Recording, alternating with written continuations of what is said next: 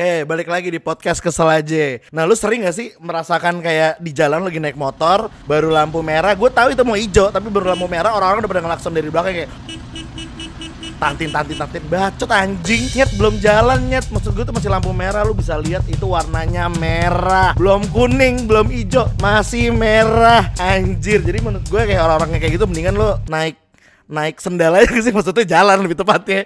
Karena lu lu ganggu orang ya maksud gue polisi eh polisi polusi apa ya polusi suara cuy. Maksud gue lu nggak penting. Lu klakson klakson baru belum jalan. Sedangkan lu masih jauh di belakang udah klakson klakson lu butuh lu mau ngapain cepet-cepet cuy. Di dunia itu banyak yang emang butuh waktu cepet-cepet tapi nggak lu doang. Jadi lu jangan kayak gitu lah oke? Bitch bye